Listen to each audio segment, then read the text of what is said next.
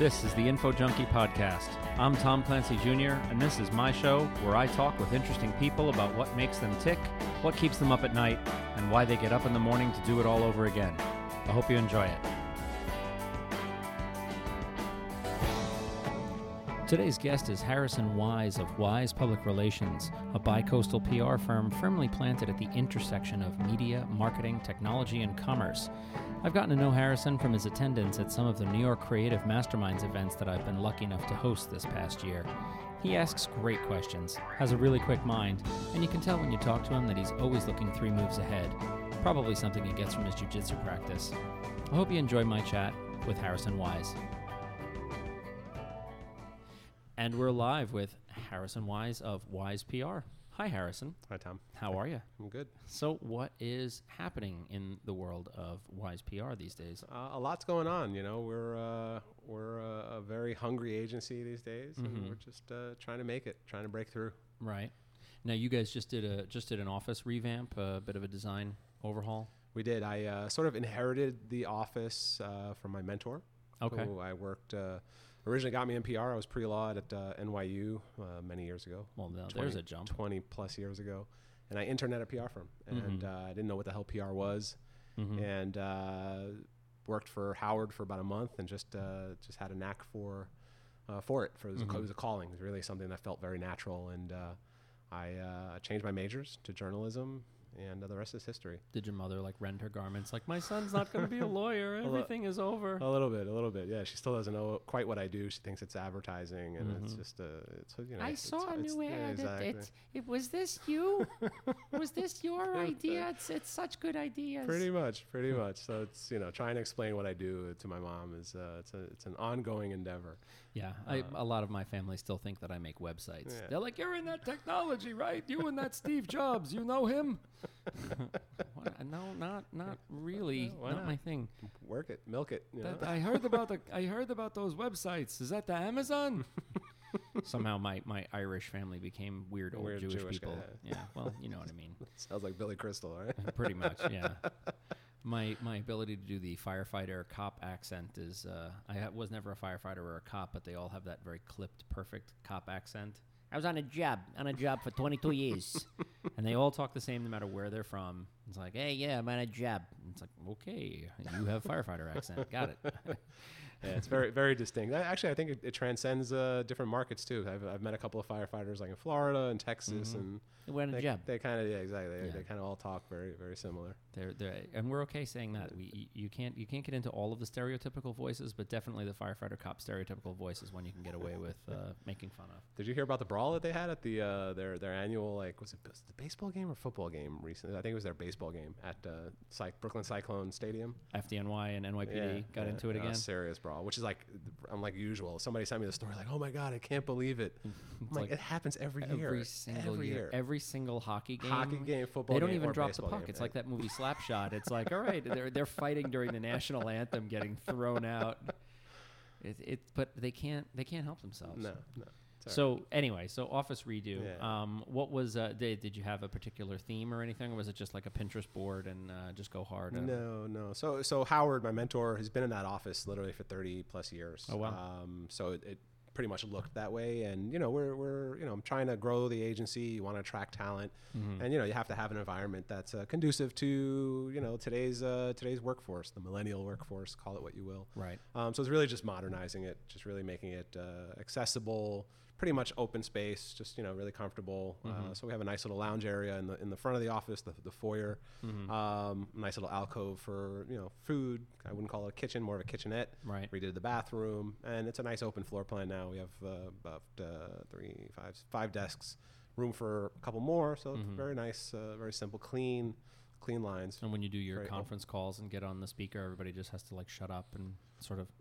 No, no. I, in theory, yes, but uh, you know, I think um, uh, most people understand that uh, we're in an open, and most offices are open now. Open, Yeah. open floor plans. It's what they do. exactly. Yeah, we do. Everybody here does headsets. We're all headsets with our with our phones, generally speaking, and then conference bridges as opposed to conference phones. I have two conference phones that I'm paying, you know, thirty dollars a piece every month to keep alive, and I don't think they ever get used. Yeah. Because like nobody wants to do that. Like, hi, hi, uh, yes, Bob, are you there? it's like that's not. That doesn't sound appealing at all. No, it's, You know, so we all just go into our conference bridge, and it's like, is is Mike on the call? You know, then that becomes the thing, and exactly, and it's, it's more realistic, right? I mean, everyone's everyone's plugged in, mm-hmm. and it's uh, yeah, no one's shouting over each other. It's uh, yeah, that's what we do. Uh, You got to mute and unmute every once in a while, like especially if two or three of you or, or or of us are on the call at the same time. Mm-hmm. But that's you know, you just gotta have a nice trigger finger. you know. Yeah, be, be quick with that. and yeah, we have one guy here that has that that has the rude IT guy Gene r- working really hard, where he'll be like putting people on mute and being like, "Why don't you understand what I'm saying?" And then he'll like put them off mute, and I'm like, "You know, you're gonna fuck that up one day. Yeah. like we're in a world of trouble. Like, stop that habit." But in the spirit of knowing what it is that you do, how do you define sort of the, the edges of the PR world? Like, what do you consider your PR engagements um, to be?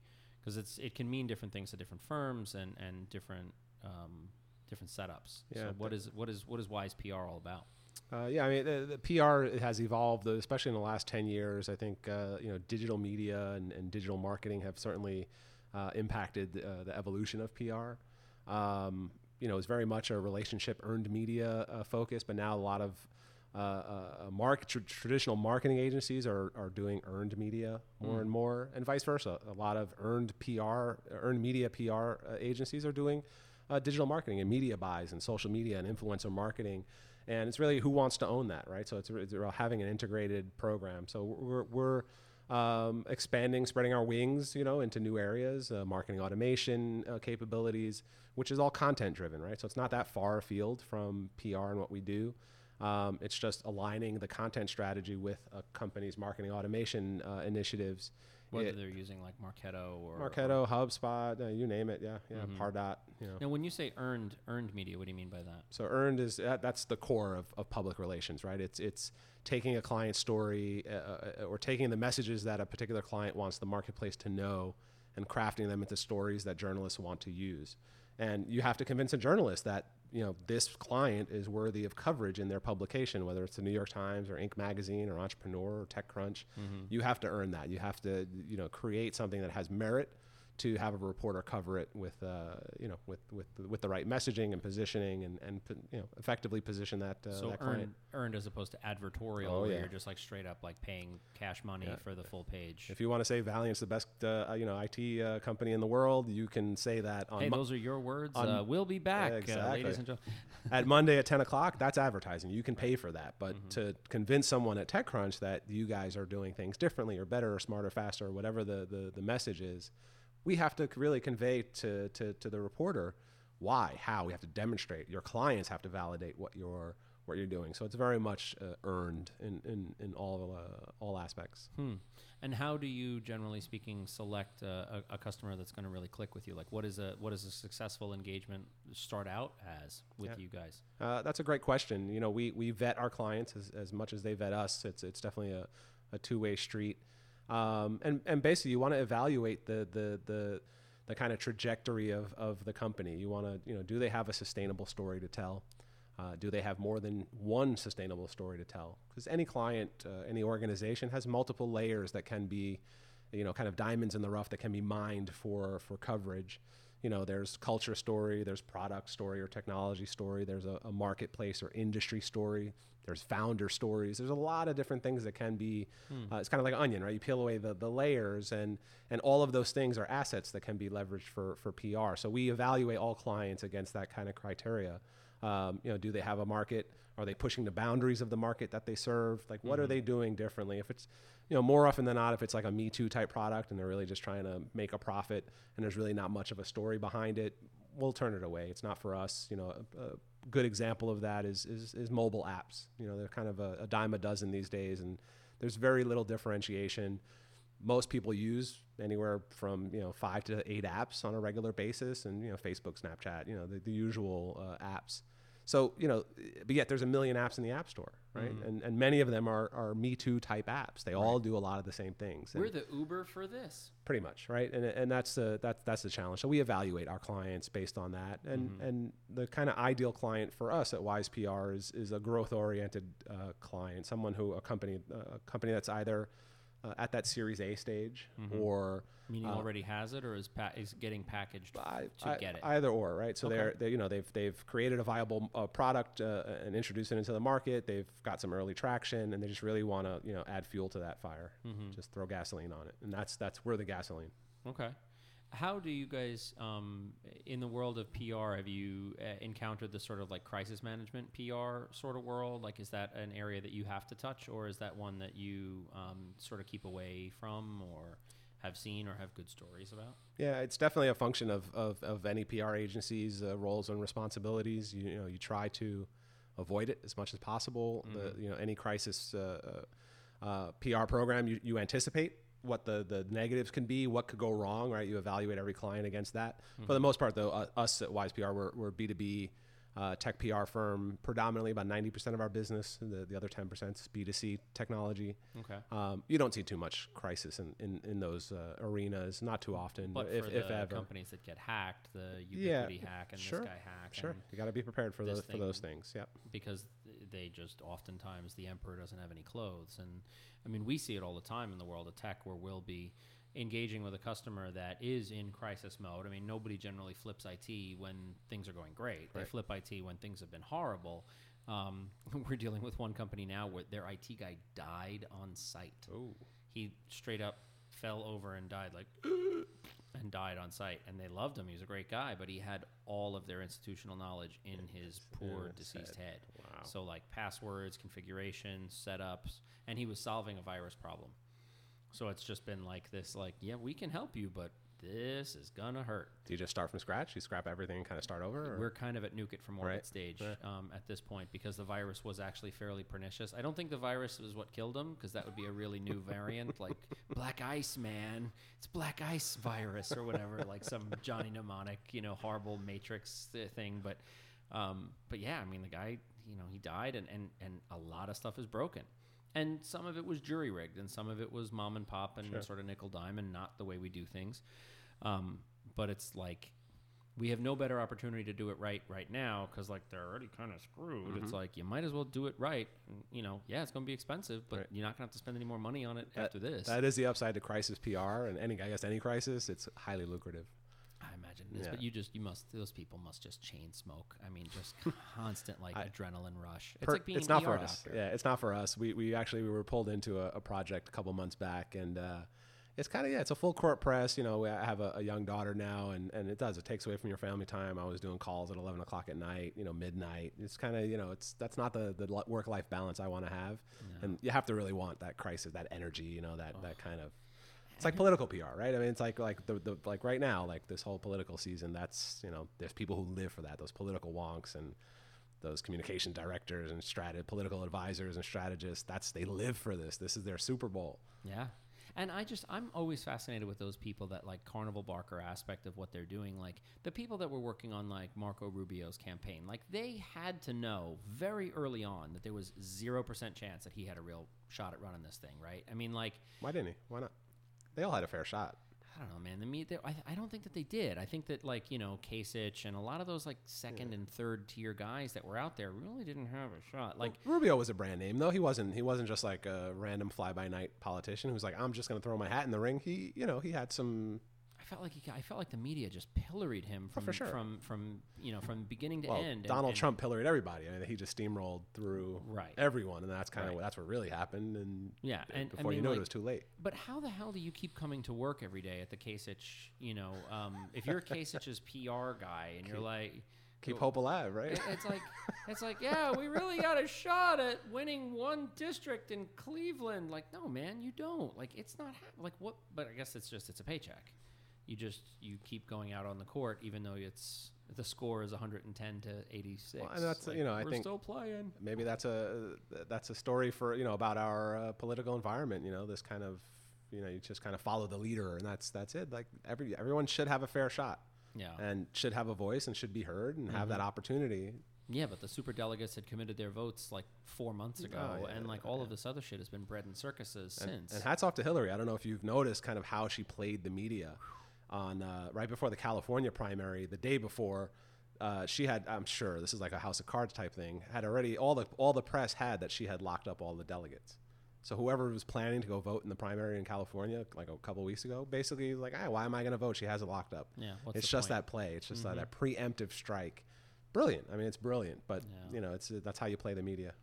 Yeah, and I mean, and California has the disadvantage the, of the, the time zone being a factor, but they're this, they're this huge delegate market. But every single election, they basically wait five seconds till after the polls close and they say who won president because they know we know it, it doesn't matter whether or not California goes oh, Obama won Obama won." it's like it doesn't matter and it just it, to me it's just like again as a technologist I just why are we not doing digital voting why are we not voting sort of over the course of a week why is voting not mandatory why is the, What's your take on that? I, I actually used to uh, very early on in my career. I'm probably talking 15 years ago. Was uh, uh, working on not not directly involved. I, I forget the specifics, but digital voting was being talked about back then. Eh, Bec- I mean, I, I think that a big factor there is because they don't really actually want representative democracy. We are not a representative democracy. We are a republic, and we like having this separation between the mob and the mm-hmm, political mm-hmm, mm-hmm. system For our own protection, right? yeah, well, th- th- there was a time when it made sense when communication didn't work and you couldn't ride your horse from Kentucky all the way to D.C. to cast your vote. So you trusted a guy in the neighborhood to go represent your district. That made sense. A representative republic. Okay, great. You know, hey, remember, we're all going for the thing against let's keep the slaves, all right? That's how it's going to go. Nowadays, we actually can all just get on our friggin' smartphones and go, this guy, Right. you know, there should be a hell of a lot more referendums getting slid across our table that we have an opportunity to speak up on. The risk, of course, is that once the public realizes they can vote themselves raises and free stuff, they do, and that that's the whole libertarian argument: is that socialism doesn't work because people are inherently lazy, and the socialist argument is that capitalism, pure and unfettered, doesn't work because people are greedy and evil. And there's certainly validity to both of those mm-hmm, points. Mm-hmm. But most assuredly, a political system that pretends to be a democracy and then yet invalidates essentially the overwhelming majority of the will of the people is fairly frustrating.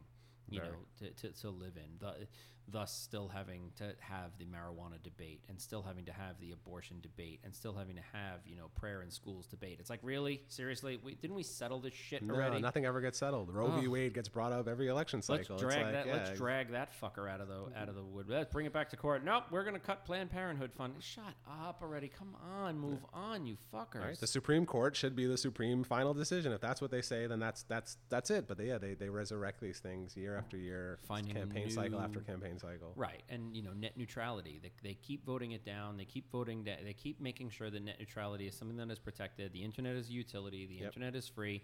And then everyone's like, nah. Time Warner lobbyists want to make sure that we can put that in and try to do metered this and metered that Mm-hmm. and limited access this and limited access that. And it's just there is this war against the the, pe- the the voice of the people, the needs of the people in service of the the corporate interest, in service of the political interest or, or whatever. And it's and it's abhorrent. It's abhorrent to, to have to witness it. And and as a technologist, to know how fundamentally easy it actually would be to implement digital voting, like really, but how impractical it would be. Would, would it be 100% secure? I think that, that to me that's the biggest issue in my opinion as to why they wouldn't do it because it's it's it's certainly a, anything that can be developed techno- technologically can be hacked. I mean, I think we've we've you know we I all know, we all know that, and that's that's the concern. I- I think that it would be as secure as voting can ever be. I mean, Kennedy won in '62 because the mob made sure that they f- stuffed the shit out of the ballot boxes. I mean, that's what they did to pay back their debt Forget to Big Old it. Joe. Forget about it. Uh, hey, Look, I mean, you know, y the only way you get to take Chicago is if you make sure that they stuff the boxes for you. I mean, y- y- you can always cheat in an election, always, always, always, because as the saying goes, it's not who votes that counts, it who counts the votes that matters.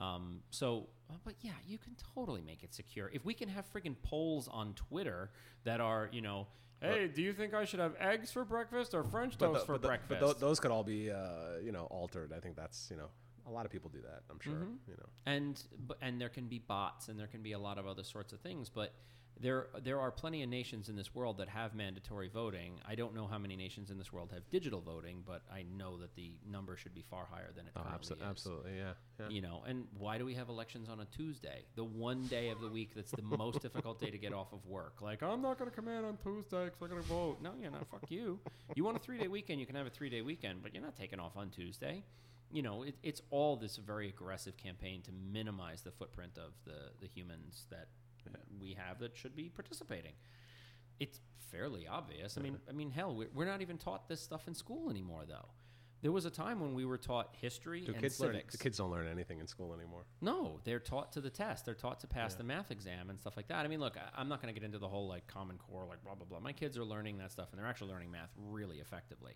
Common Core math, we don't get it because we learn math the brute force, learn your times tables way. My son was able to estimate very, very quickly. My son is super smart, but um, proud biased dad. we were in, we were in Vegas. We were looking at the we were at the Golden Nugget, and we were looking at the the, the Golden Nugget at the Golden Nugget. It's this big giant gold lump that they bought from a guy. It was the biggest Golden Nugget ever found, and it was so and so many pounds of gold. And my son was like, "Wow, how much is that worth?" And I was like, "Well, gold is trading at sixteen hundred dollars an ounce." And he's like, "How many ounces in a pound again?" I was like, 16. And he stood there and he stared at it and he went, "That's worth like twenty three million dollars." And I was like, "Damn, buddy, you did that Rain, fast. Rain Man. the- Let's go to the blackjack tables. I was like, "How did you do that so fast?" And then he like he totally explained to me the way that they learned how to do arithmetic in Common Core, and I was like, "That's actually a really smart way to do it." Like they move the decimal Yeah, points around and break things into smaller chunks, and then just add up the smaller chunks, and it's like, oh. That seems completely arduous when you read the instructions on paper, but when you actually put it in practice in your head, it's incredibly fast. So there's a lot of resistance to it because we learned back in my day, the Yeah. way we learned math was you had your slide rule. Shut up. Guess what? It's 2016. We do it differently. But um, how did we get on that topic? I don't remember. I haven't even. I haven't even. if kids learn anything in schools anymore, like we're Oh, talking yeah, about his, yeah, yeah. history So- and things so like right. that. yeah. I mean, we we there was a time when when when children were taught history and civics. We were taught civics to learn how our government actually functioned, Functions, yep. and we were taught history to learn how the world came to be as it is. But we've now condensed that into this sort of arbitrary, gushy sort of topic called social studies, mm-hmm. which is really just a collection of various stories. It's the story of Indian independence. It's the story of the Holocaust. It's the story of the Civil, Civil War, rights, yeah. civil rights. Yep. But it's not necessarily like the full picture of Sure. how history came to be, and it's most assuredly not how the government works. I mean, how many times a day do you see on social media people saying President Obama ought to do something? He should pass a law, and it's like, no, that's not how that works. The president and doesn't. And then when he tries to, they they they they're like, "What the hell does he think he's doing?" right? Yeah, what does he think he is? But I mean, like. he- He doesn't pass laws. That's not what he does. That's Right. not what the executive branch does. But Americans do not understand that. They don't know how it works. They don't know how the checks and balances work, and they don't understand it. And, and then they don't vote and participate. They don't get it, and then they just bitch. It's like we've made this collection of very, very vocal eunuchs.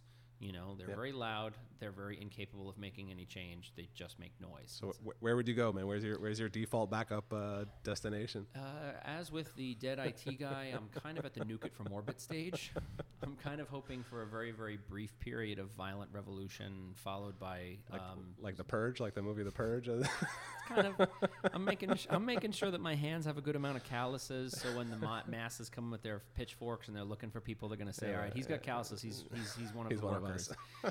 you know, uh, I'm learning from the Russian Revolution. Let's make sure that we've all got a couple of hammers and stuff like that in the garage, and we know how to use them. And be like, no, no, no, I'm a, I'm a carpenter, not me. I don't. I'm not a business owner. No, heavens, no. What am I? Oh no, I'm not a bourgeois capitalist. Up with the proletariat. No, I don't. I honestly, I, I, I it all is going to have to start with education. It's all going to have to sure. start with with real connectedness, and social does have that promise. You know, the green revolution that happened with with Twitter eh, in the Middle East was pretty impressive. I mean, you really got an awful lot of people in the streets.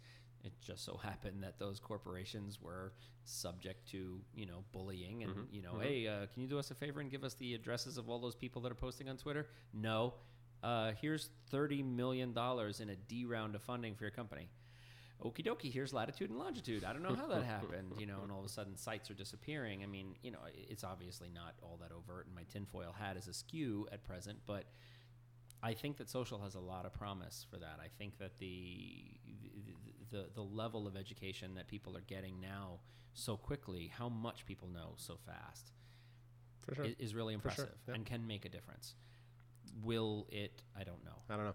Why do you think Bernie didn't, uh, you know, take off? I think he had some interesting perspective, and, and I think he speaks to that that that demographic quite quite uh, Yeah. quite well. A lot of people say that Bernie's biggest problem was that his his minority outreach was really fucked up in the early Yeah, in he's the early and, stages. and he's truly like uh, more so even than the Clintons, Yeah, right? He, was mar- there. he was marched with MLK. Got he was arrested. there. I mean, he took a fucking arrest. Isn't that crazy? And he gets no cred for it. He gets no Yeah. cred for it. He gets Black Lives Matter on stage interrupting him, and then not patting him on the back. They act like he's the enemy, and it's like you They got it twisted. Morons. They got it twisted. Totally, you were interrupting the absolute wrong person. Isn't that crazy? Right? Perceptions real. It's like totally true. Totally But true. they're but you know they're not necessarily educated. Mm-hmm. Bla- A lot of the mm-hmm. people in the Black Lives Matter movement are are they're educated, and they're those people that are educated in social studies. They're he should ed- uh, I think Bernie should have played the saxophone on on Arsenio Hall. I think he would have had more Yeah. street cred if he had done something like that. You know, maybe bust a rhyme with like Kanye or something. that would have been pretty dope You know. if he had gotten up there. And, He did an know- interview with what's his name, uh, um, Killer Mike. You ever you see that Yes, one? You yes, that yes, he That was did, actually and pretty good. You Killer know? Mike, and he was a super big fan. Absolutely, yeah. And he's a socially aware, Mhm. sort of fairly Mhm. well educated dude that Mhm. parlayed his success into an opportunity to like fill his head with stuff, as opposed to you know pulling the little going the little Wayne route and Totally. filling it with scissor. Mhm. Um, you know, A little a little scissor goes a long way though. it's true. It's true. I mean, you know, don't don't don't knock it till you tried it. Anyway, we've all had insomnia. Speaking of, let me take a sip of my scissor. and now we slow down the recording. um, I, I don't know where the change comes from, but it has to start with education. It has to Oh, start totally. with real Totally agree. Um, I, I, I do everything I can not to lie to my kids. I hate when parents lie to their kids in general. I mean, the one lie that we have to write out is the, you know, the Santa tooth fairy lie, which sucks. I hate that. Um, How, sorry. how, how, how old are the kids? How long is this lie being perpetuated? sucks. I, I, I, my sons are nine, eight, and six. And the nine-year-old is absolutely old enough to know the Yeah. truth, and but, but, but he can't spoil it for the for the younger ones. Right? yeah, and you know, but he's not asking the question. And if Mm-hmm. he's not going to ask the question, I'm not going to give him the answer. And our, our general policy is, if you're old enough to ask, you're old enough to know. So if it's where do babies come from, it's this is how it works. Um, not like I'm going to give them a graphic representation. Sure. You just you answer the question. You answer the specific question that they're asking, and don't go beyond that. Um, you know, but different kids are different le- levels of deep thinkers. I mean, my middle guy, uh, Ted, is, I mean, he's a thinker. He's like that, like, s- always been like really sort of spiritual, like observer sort of dude. We watched, this is so dumb, we watched the, the Disney movie Hercules.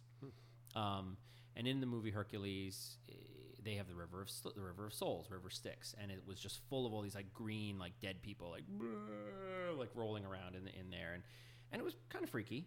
Um, and the, his girlfriend gets killed, and she ends up in the River of Souls, and Hercules rescues her, and blah blah blah blah blah. Put him to bed, and he's I mean we're talking he's three years old, maybe four. Two hours after we put him to bed, he comes out with this like really scared and sad look on his face, and he goes, "What are souls?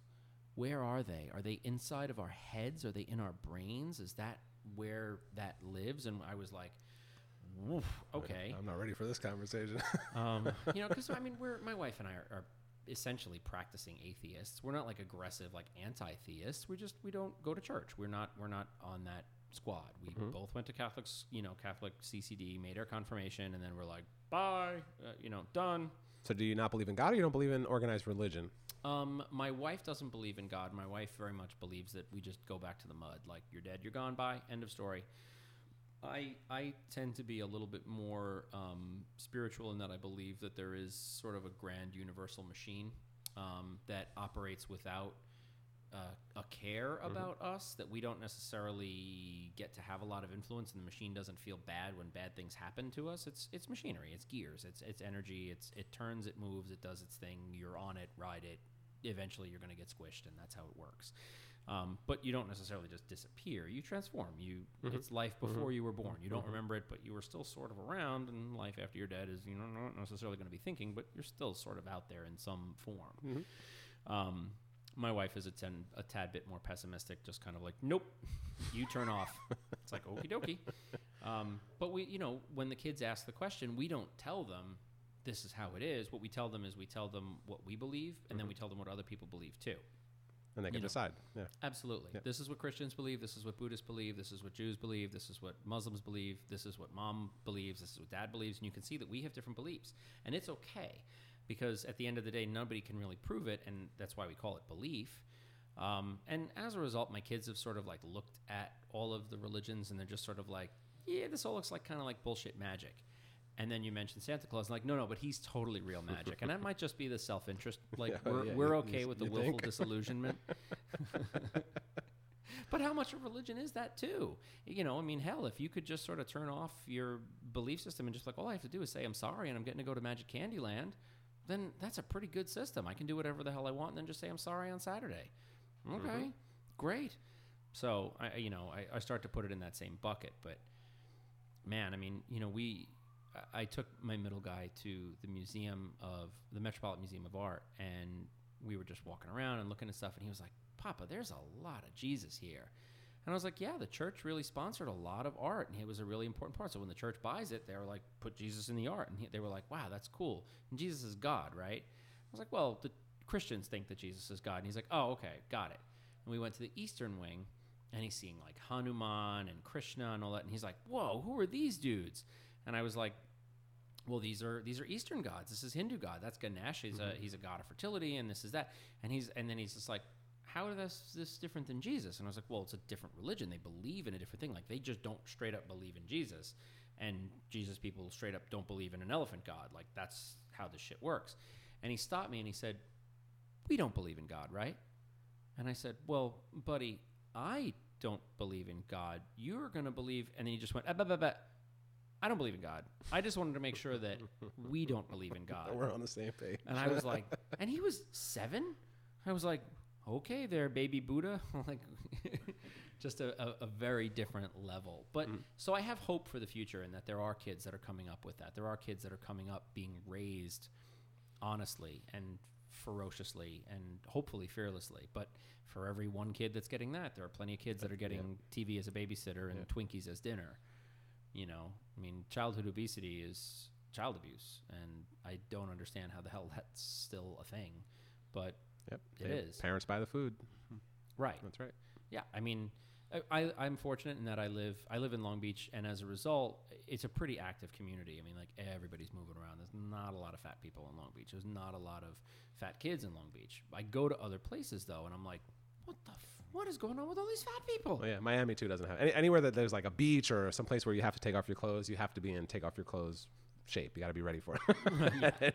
You have a time. very very obvious motivator to keep your ass you know and, and i don't know if it's if it's wh- what the cause or effect is in it but it it does help. And it it gives me a bit of an artificially skewed thing. I'm like oh come on america's not that fat. But then anytime i go to a trade show or i'm like i'm in cleveland or Disney. yeah, yeah, oh my uh, god it's disney's terrible. the worst. It's the worst. Have you taken your daughter to disney yet? I, I kind of refuse to, but it's uh, you know, actually I was there for a martial arts uh, tournament last year with my, my sensei, and uh, oh you're a martial artist? Yes sir, what do you what yes, do you practice? Uh, jujitsu. Nice where Uh, nowhere right now. Uh, for uh, about 12, 13 years, my uh, my dojo was in Canarsie, Okay. and my teacher um, closed the dojo, and moved to Florida, sort of Oh, semi wow. semi retirement. So he does seminars and private training and stuff like that. And uh, last year we competed at uh, the the uh, uh, I'm forgetting the specific tournament. The um, anyway, uh, like a, a, a big tournament. is at, it brazilian jiu-jitsu Uh, or? uh, Ja- Japanese style jiu-jitsu, so it's Oh, close okay. quarters combat, urban self-defense. nice So cr- similar to like Krav Maga, but with more of a premise in, in traditional. Uh, So there is still some there is some striking then Yeah, in it, um, unlike a Brazilian where it's all just oh, sort of grappling, rolling yeah, around. grappling, grapple. yeah, submission techniques. Interesting. I uh, I just got laser eye surgery and I was waiting for that to be done and heal before I get started on jujitsu because I had practiced briefly um, around the corner at the Gracie Mhm, Academy over mhm. here and and that's where I'm going to be joining uh, in the next week or two. Great. After my you know eye flaps continue to their healing because I don't want to get in a headlock and be like oh good now Oh, I have yeah. no eyes.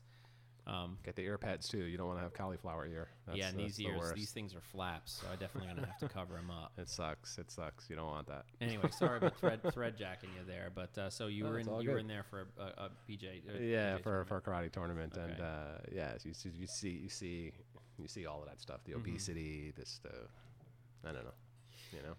I will say though, as much as Disney is is a lot of fat America, it's a really good experience. Is it? I don't It- see. I hear. I hear. I don't know. I'm kind of. I don't want to say I'm anti Disney, but I don't know. The whole.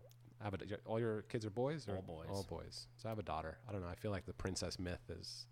You don't want to. You know what I mean? You don't wanna princess her up too yeah, hard, It's I like get it. you know. Listen. No offense. I'm not a king. I'm not a prince. I'm. You know. Yeah. I'll. You know. I'll treat you right. You'll. You know. You'll. You'll. You know. You have everything that that I could offer. You know. but, it isn't because you're a princess. Yeah, it's not it's- right. Exactly. yeah. Exactly. So I, I have that to perpetuate that time and again, and I see it in other people. It's just like Yeah. makes me cringe. Uh, no, I get it. I you get know, it 100%. the tiara and the t- like. Oh my goodness, you know. yeah. Yeah, well, you know, and, and the and the flip side on the boys is just it's all sports. It's like, ah, you're gonna play football this season? It's like, no, I'm not having my kid play football. I don't want him to have CTE Mm-hmm. before he's in high school. Get out of here.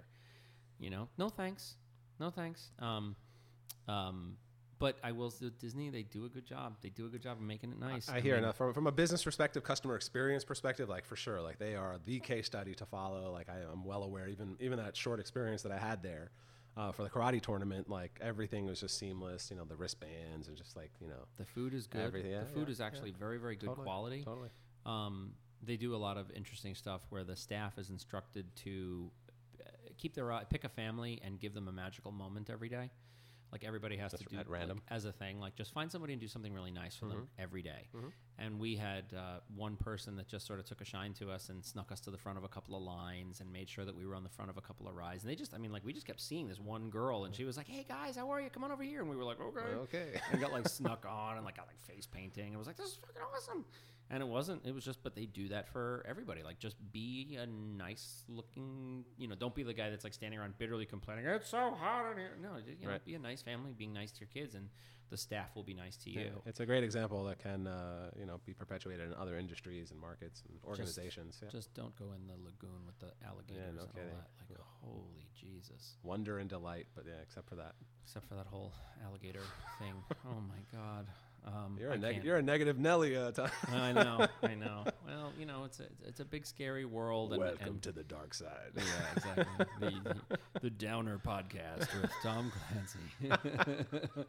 Bad news and everything's fucked podcast. Do you remember the, the Great Space Coaster? Right, no GNUs is good GNUs. You remember Gary Gnu. that with Gary GNU? Gary Gnu. Uh, maybe I maybe I was uh, predestined for PR as early as then. Yeah. Uh, interesting now that I think about it. Yeah. So I mean, now do, uh, do you have a preference in the world of uh, in the in the platform space? Like, are you a Marketo like fan or HubSpot fan or any of that sort of stuff? Uh, no, no, we have no preference. Sometimes it's client preference. What what tool are because their budget, Are they've gotta buy that. using? They got to buy it exactly. and exactly. Marketo's expensive. It's like ten grand a year or something like that to like get in the door. Yeah, these platforms are not cheap. It's not, not cheap. Not It's- cheap.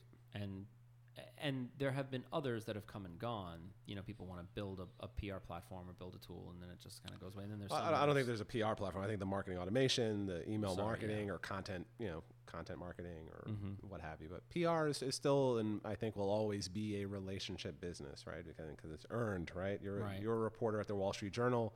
You have an obligation to the truth. You have an obligation to your readers as a journalist, right? Which it's, it's shrinking that that that universe of true pure journalism.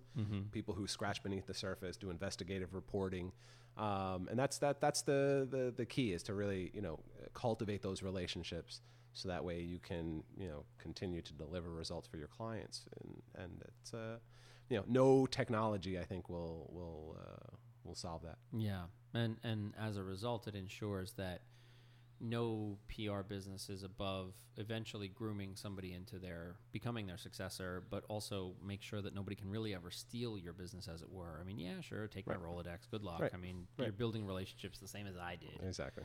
Um, it's it's different than it, than it once was. Yeah. I, I've had so many customers in the PR space that are really jealously guard all of that stuff, and it's like, yeah, but you need them to call Yeah. that person, so they're going to have their contact information. Yeah, it, it used to be like that, where, where people held their press, you know, their their media lists and their contacts like very close to their, they played it close to their vest. But that's evolved. You could have all the names. You don't have the relationship that I have with, you know, uh, Tom from Wall Street Journal or Mike from the New York Times, you know, or, or Jeff from Entrepreneur.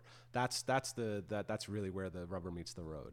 Um, but, you know, but that said, there are a number of tools that certainly make our profession more efficient, that help us do our jobs better. Um, you know, and that that's helpful, but it's not gonna it's not gonna replace the true art of, of PR. Right. Do you do Thank- a lot of um, Do you do a lot of events every year? I mean, you do South by, you're there.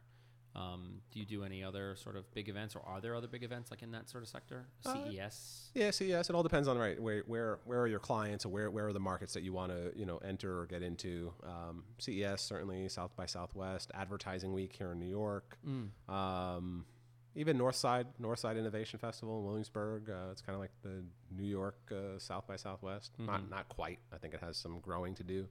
Um, what are some others?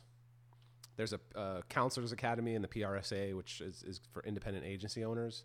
Um, I like to go to that as someone who's trying to grow my agency um, and kind of learn from others who have done it and just kind of share best practices. It's really one of the few places where people kind of let their guard down and really just share the good, bad, and the ugly about their their experiences running an agency from a single person PR firm to you know a 500 person PR firm. Hmm. So you get you get a lot of people who are collaborative in that, and they, they share, and they're you know really uh, open and inviting, and it's a great experience. We always come out. And I actually this year was the first year I invited my colleague who runs our SF office, and uh, it's nice to have someone who shares that. Uh, now we speak a common language, and we kind of have a shared vision now, and we can start executing against that vision.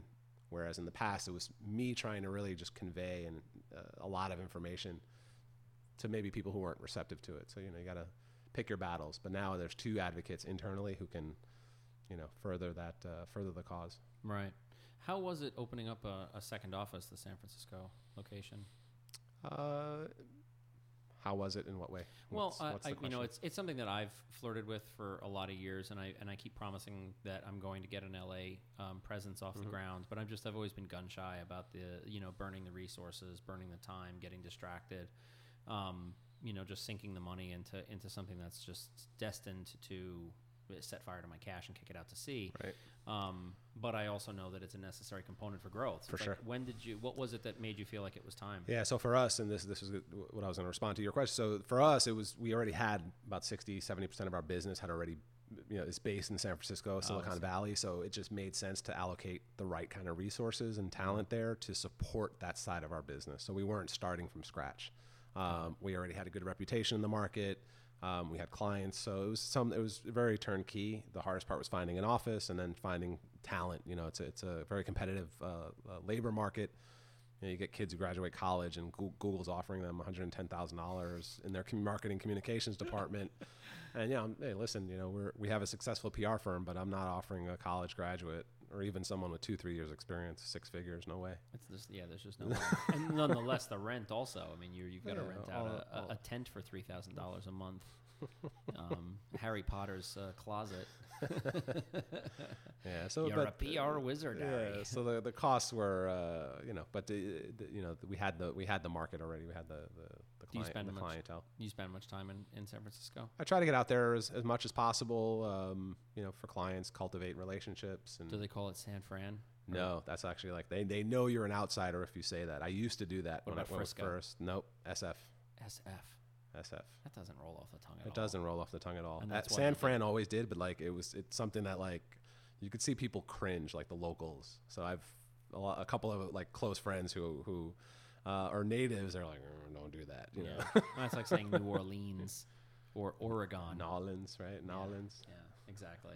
my mother's and my mother spent a bunch of time. She's doing a, a, a cross country road trip. She retired as a school teacher, bought an RV, and uh, is traveling across the country like just alone, just Oh, driving I around the country. And That's awesome. she's like, I had no idea that it was pronounced Oregon, but boy, they made sure that I was told every time I said it. Yeah. I I- like, there's another place, uh, uh, Kissimmee. oh yeah, Kissimmee. It's That not. It's right not right. Is it? I, I see. I forget. Is it? it's not kissing me. It's not Kissimmee. It's Kissimmee, right? That's, Kissimmee, that's how yeah. they say it. Yeah. Yeah, again, that's another Disney sort Yeah. of thing. I have a I have an, an aunt-in-law, I think. An yeah, aunt-in-law. Wow, my wife, my wife's aunt. Put it that way. I don't know. It just my wife's aunt um, that lives there in that neck of the woods. It's uh, Florida's a very strange place, man. It's um, it's Very. I, I don't I don't get it. There's the any any state that's that big and the highest point in the state is like hundred feet over sea level. It's like this is not long for the world. You know, they're, they Clermont, Florida is like like oh, 150 feet, highest point in Florida. It's like what? Come on. It's it's too slow for me. I, I had a one of the first times I went to Miami. I went to go pick up some like chapstick or sunblock at one of the Mm-hmm. one of the drugstores on like near Ocean Drive on, the, on like the main drag there, and literally there's probably like one person in front of me or two people in front of me. It took like 30 minutes. I threw five dollars at the guy. I said, "I'm taking the fucking chapstick. I'm out of here. I'm out of here." Like I like I get it, I'm on vacation, like chill, but this was just absurd. Like they're just oblivious Yeah. to like hustle or just getting stuff done and just Mm-hmm. efficiency. They were like it was like literally a time warp. It was like a totally insane. It's really hard not to be like a completely provincial asshole when you come from New York because we just we come from a place where everybody's in a hurry, everything just gets done. It's like, you want to do this? All right, let's get to, get to work. Get shit and, done. And then you know I go to Santa Monica and they're like, oh, you want an you want an iced coffee? Yeah, no problem. Let Mm-hmm. me see if we can get some ice going for you. it's like, holy shit.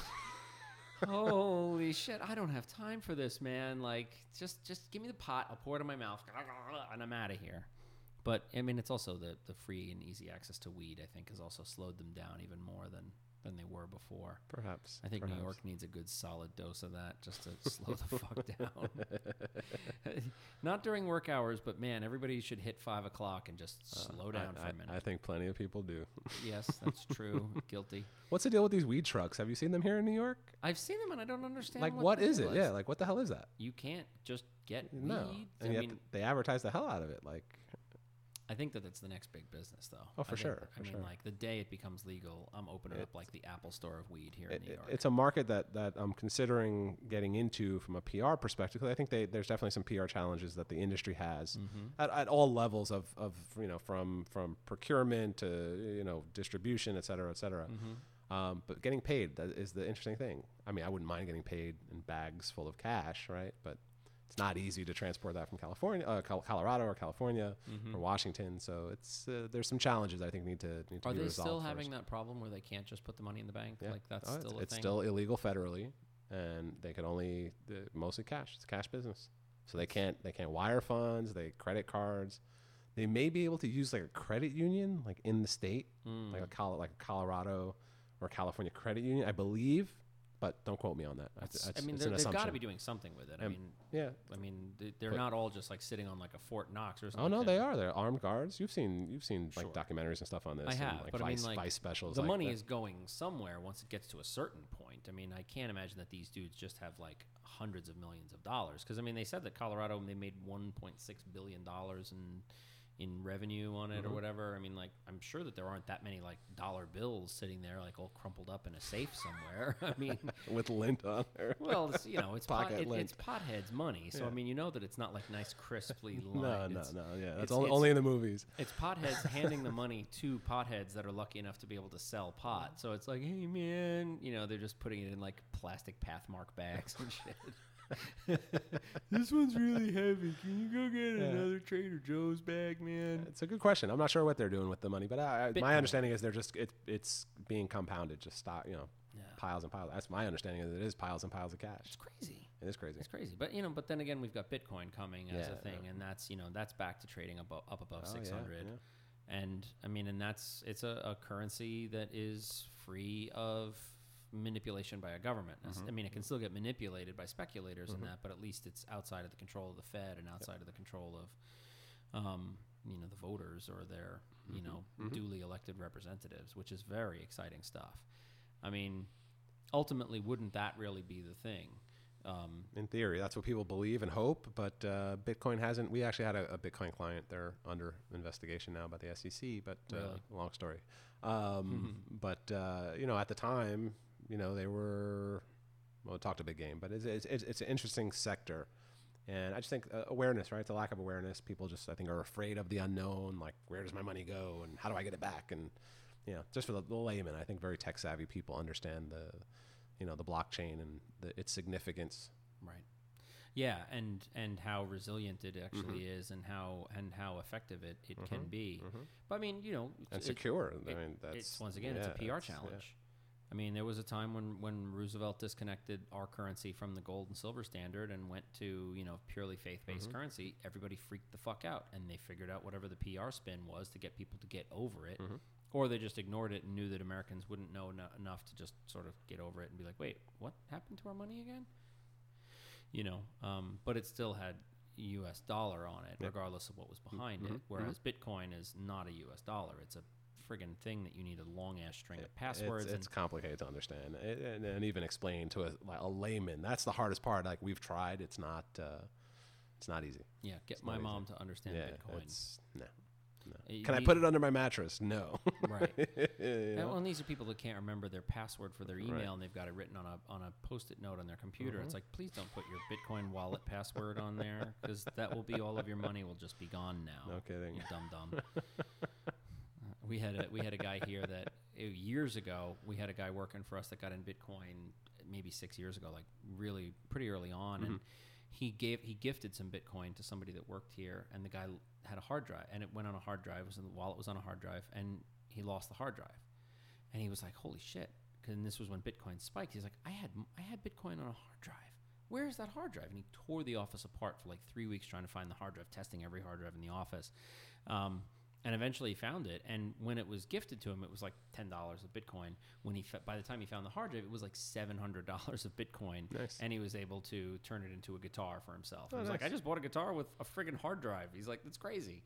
But you know, it's it's a very very exciting emerging tech that has implications beyond just currency. It mm-hmm. has implications of a borderless mm-hmm. world. Mm-hmm. You know, it gets into that future of work, future of our society, where maybe we'll be able to live in a sort of anarcho syndicalist, borderless space. Say that three times fast. Yeah, yeah. We're an anarcho syndicalist commune. Um, but yeah, it's um, Yeah, and mining bitcoins is it's it's like what is that, right? The computational power and like what the like it's so it's fascinating. It really is fascinating, but it's it's so difficult to explain to the average Joe. right. Yeah, I take this computer with a bunch of specialized hardware, and we sit and we manufacture money. Money, right? Like, wait, huh? Right. How's that work? And the more power you you you put onto those, right, the more money you can make. It's, Yeah. it's We were doing it for a while. We had um, we had access to unlimited power at our data center, um, so we were able to really just use their electricity and throw a ton of hardware computing power at it to just build and, and calculate. And we did the math on a spreadsheet. It was like, all right, this much dollars in and this much time mining is going to result in that much. I mean, it was a fairly modest return, but there was a return. right. You know, fifteen percent to twenty percent return on the not bad. hardware Yeah. investment. Uh, What the for- hell? I, for- I yeah. free money. I set it up and plugged it in and turned it on, and a little while later I had money. I mean, there was nothing I could do with it except buy copious amounts of drugs, assassins, and whores. But whatever. I mean, you know, everybody needs a little Those are a few of my favorite things. yeah, seriously. I mean, what's wrong with any of that? I, I'm good. you good? I'm good. Um, but yeah, I mean, like, and and and unfortunately, that's really where Bitcoin is getting kind of marginalized. Is that it's every pot dealer in the city is taking Bitcoin as their way of like dealing pot over the web, and then you get the messenger that shows up with your pot, and it's like, oh, okay. Um, and that's not a great PR challenge because that's a way to just get associated really, really, really deeply with the wrong crowd. oh yeah, oh yeah, and that's a quick way to get it shut down. yeah, Get all of it shut down. You know, Right. It's, uh, right. and then there's alt currencies too. You think those will ever take off? Like uh, I, I, what's the there's a new one now, or is it? Uh, oh, the alternates to uh, Bitcoin, yeah, like yeah, Litecoin. Is it Ethereal is the new Ethereal. one. Ethereal's the new one, right? Yeah, but they're having all sorts of problems. Although it, ultimately Ethereal is going to end up better. Ethereum is what yeah, yeah, is, yeah, something, Ethereum. yeah, Ethereum. It- they're going to end up better off for having had their security problems exposed. Uh, you know, they- they're they're going to be able to unscramble those eggs because that's part of the strength of Bitcoin is that you can unscramble the eggs, and they'll unscramble them and then they'll put it back together and then it'll be better and the ultimately the product will be better, but. They're going to have a, a again a PR challenge to just sort of get the message across that no, we actually kind of have our shit together here, um, and they're not going to go down like the Mount Gox guy did, Yeah, who was yeah, literally just making it up. I mean, talk about Ponzi world. But I think Bitcoin again, blockchain. I think for mobile payments, I think you know, as Internet of Things and wearables become more ubiquitous, and that's how people will start transacting, which they already are. Bitcoin will have to. It's one of the most secure ways of, of transacting that uh, that we have today. Right. So I think uh, you know, it, it has potential. It just needs to be communicated to the marketplace. Any any is Internet of Things a completely passe phrase yet? Are we like over it, or is it still getting? I think in, getting- in the circles that use it all the time, yeah, it's kind of like uh, Internet of Things. Everything's Internet of Things, but it's uh, you know it's a it's an industry that's only going to grow. Um, you know, we're kind of really at the early stages. What do you think the big um, sort of things that are going to help push the IoT um, Internet of Things world like over the top are going to be? Like, where are you seeing growth or movement or excited about? Well, the self-driving cars are, are it's fascinating. I personally I love to drive, so I would never ever like have one. I enjoy driving. You have a good Um, car? I do. What do you got? I have a Jeep Cherokee SRT Nice. 2015. That's yeah, hot. It's pretty awesome. That's awesome. It's got some some serious horsepower and torque, man. It's it's a beast.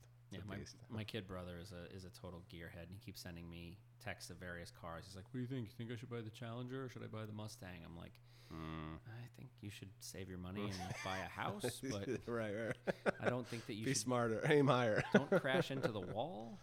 Yeah, it's uh, it's I love it. And they have a Hellcat version coming out. It's supposed to be out this year, but I think it'll be 2017. On the Jeep? I'm gonna upgrade. Yeah, the Grand Cherokee Hellcat Come on. SRT. Yeah, man, 700 horsepower. Oh my God. It's 500 now, which is plenty, but Yeah. 700 is a beast. It's not, I and it's not too top heavy. no, huh. It's lowered. It's got the crazy suspension. Wow, that's Bem- actually really Brembo insane. brakes. It's a finely finely tuned machine. I have to admit, it's a pleasure to drive, and it's it's got the power when you need it. Like no no hesitation. This thing and it has a has a launch button. Oh, that's cool. It has a launch button. So let's just like press the button and just hold on. Yeah. that's so cool. That's pretty sweet. So I, I, I enjoy that. So I enjoy driving. I I wouldn't assume I, wouldn't a want to. garage for it. That's not on the street in Yeah. Crooklyn. Yeah. If you want to see it, it's on the street. It's on uh, such and such Boulevard. It's actually on Google uh, Google Maps. Oh, really? Yeah, it's kind of scary. They block out the license plate. Luckily, Mm-hmm. but when you when you, you type in my address, which I, I won't disclose, you can see the car, which is like a little Uh-huh. One, two, three, fake a- street. A, little right, a little a little creepy. Ses- one two three Sesame Street.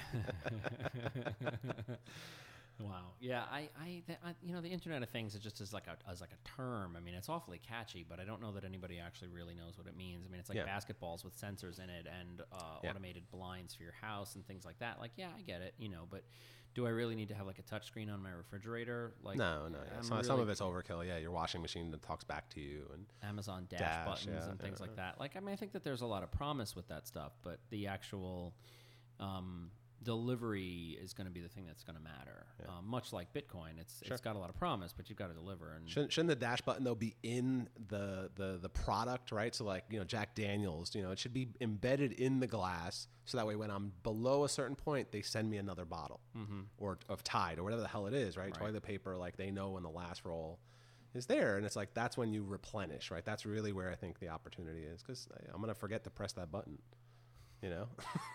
I don't know. people forget an awful lot of things. You know, that's for sure. uh, but no, it's, it's, it's a fascinating uh, industry, the Internet of Things and home automation. But you know, I think that there's a lot of there's still a lot of privacy concerns. Your information is going to be valuable in terms of Mm-hmm. banking and healthcare and HIPAA. Bro, there's a lot of a lot of pieces to the puzzle. That, Yeah. uh, but that's a mar- that's a market opportunity, you know. And then you got to look at all of those players that kind of come together. Yeah, I feel like the big play is going to be in the business intelligence, in mm-hmm. like decoding the data that we're getting. Sure. It's not about the Dash in and of itself. It's about who is the customer that subscribes to Right. Dash. Who are the early adopters? Who are going to be the late bloomers? And mm-hmm. what's it going to mean when those trailers really finally Yep. come into Dashland? What's that going to be? Mm-hmm. What is that experience going to be? And how can we take advantage of those different buying cycles and be aware of them? I think Amazon knows that info already. I mean, if anyone knows, it's those guys. Yeah, I think that I think that they do. I think that they're incredibly sophisticated at it, but I also think that the amount of data that's flowing at them is just so overwhelming that people that can translate small pieces of it and mm-hmm. turn that that word salad into something digestible for anybody. You know, Bezos is a smart guy, but he's not, you know, like Centurion Garb Lord the ninth giant brain computer. I mean, he's still a person. Yeah, And but he, he's a- he's not crunching numbers anyway anymore. He's, Right, I hope he not. hires some smart people to do that. I'd like to think that he's not sitting in his in his room going like, I gotta get the reports done. you know? oh no, I gotta go before the board in 20 minutes. I didn't do my homework. I know that's what would happen to me. Like if I ever ended up at the head of like some major multi-billion-dollar corporation, I would totally be the guy that like 20 minutes before the board presentation, my head would snap up off the pillow. Oh no, oh geez, I didn't do anything. My deck is not done. Oh boy. Yeah, being a public company is a lot of a lot. You're accountable to a lot of different people. I couldn't imagine. I couldn't imagine for the life of me. So what's next for Wise PR? Just growth, continued growth. You know, st- I still got a lot to figure out. You know, we're a great agency and I have a great team, but uh, there's room for growth. You know, I got a lot to prove to myself. I got, you know, so just continue on the course that we're we're at, and you know, keep uh, keep kicking ass, getting shit done. I like the sound of that. Now, if people want to hear more about Wise PR, check you out, find you out there in the world of the web, where do they look? uh, wisepublicrelations.com. We have a, a blog called Words from the Wise, and uh, on LinkedIn, Medium. We use a bunch of different platforms to distribute our content, but any one of those channels will have uh, some good content you can check out. And then when it comes to any of the ancillary streams, if it's uh, Twitter, Insta, Snapchat, etc., uh, are, we all just Wise PR? Uh, no, so, uh, versions of it. So Wise PR at, at uh, Twitter is at Wise PR, and on Instagram it's Wise Public Relations, Mhm. and uh, LinkedIn is Wise Public Relations. Facebook is Wise Public Relations. Nice. Are you, are you Snapchatting yet? I still feel like I'm 700 years old. I, don't I, understand I, it. I have. I, that may be Wise PR. I, I don't use it, and I don't get it. To be honest, I don't I, don't get it. I don't get it. I, I like I keep trying to Snapchat and I'm like I don't think I'm doing this right. Yeah. I'm like I think I'm Snapchatting myself. Man, it's it's it's. I don't know. It's not for me. I guess it's not for me. And I, I haven't. We B two B clients are not Snapchatters. You know, it's not a necessity yet for our industry. No, it's so it's it's 14 year olds, predominantly divorced moms. Yeah, with filters and stuff. But you know, Right. I like Instagram. I like, you know, I like- Instagram's I, pretty- I it's studied a pretty- photography in school, so I, I, I kind of miss walking around with my camera and just finding inspiration everywhere you go. I kind of do miss that, you know. Yeah. But uh, Yeah, and So the fully Instagram. automated. I mean, these cameras are great, but Yeah. it's Kinda it's a one dimensional, I guess. It's not probably not the right way to, to phrase it, but you know, right. It's flat. Yeah, it's flat, Everything yeah. kind of looks sort of the Right, same. right. It's like yeah, it's good, great. It's completely uneventful, un- un- uneventful, and designed someone else. You don't get to put your photographer's Exactly. eye on it at all. I learned on film. I used to develop in the NYU lab. Like that was fascinating. Know, dodge and burn, just like all this cool stuff, man. Mhm. That was like just totally, totally different universe. yeah. And now it's, I mean, such a rare skill these days. Try to find a photo lab. and try to right exactly. Where the heck are you going to get exactly, the pictures developed? Exactly. Well, geez. So, Harrison Wise of Wise PR, it has been an awesome way to spend an hour sitting shooting the shit with you. Likewise. Thanks for having me, Tom. Thanks for Appreciate coming it. down. That was Harrison Wise of Wise Public Relations. You can find him on LinkedIn at Harrison G. Wise, and you can find the firm on the web at wisepublicrelations.com or on Twitter at WisePR. I am and continue to be Tom Clancy Jr. Thanks for listening and stay out of trouble.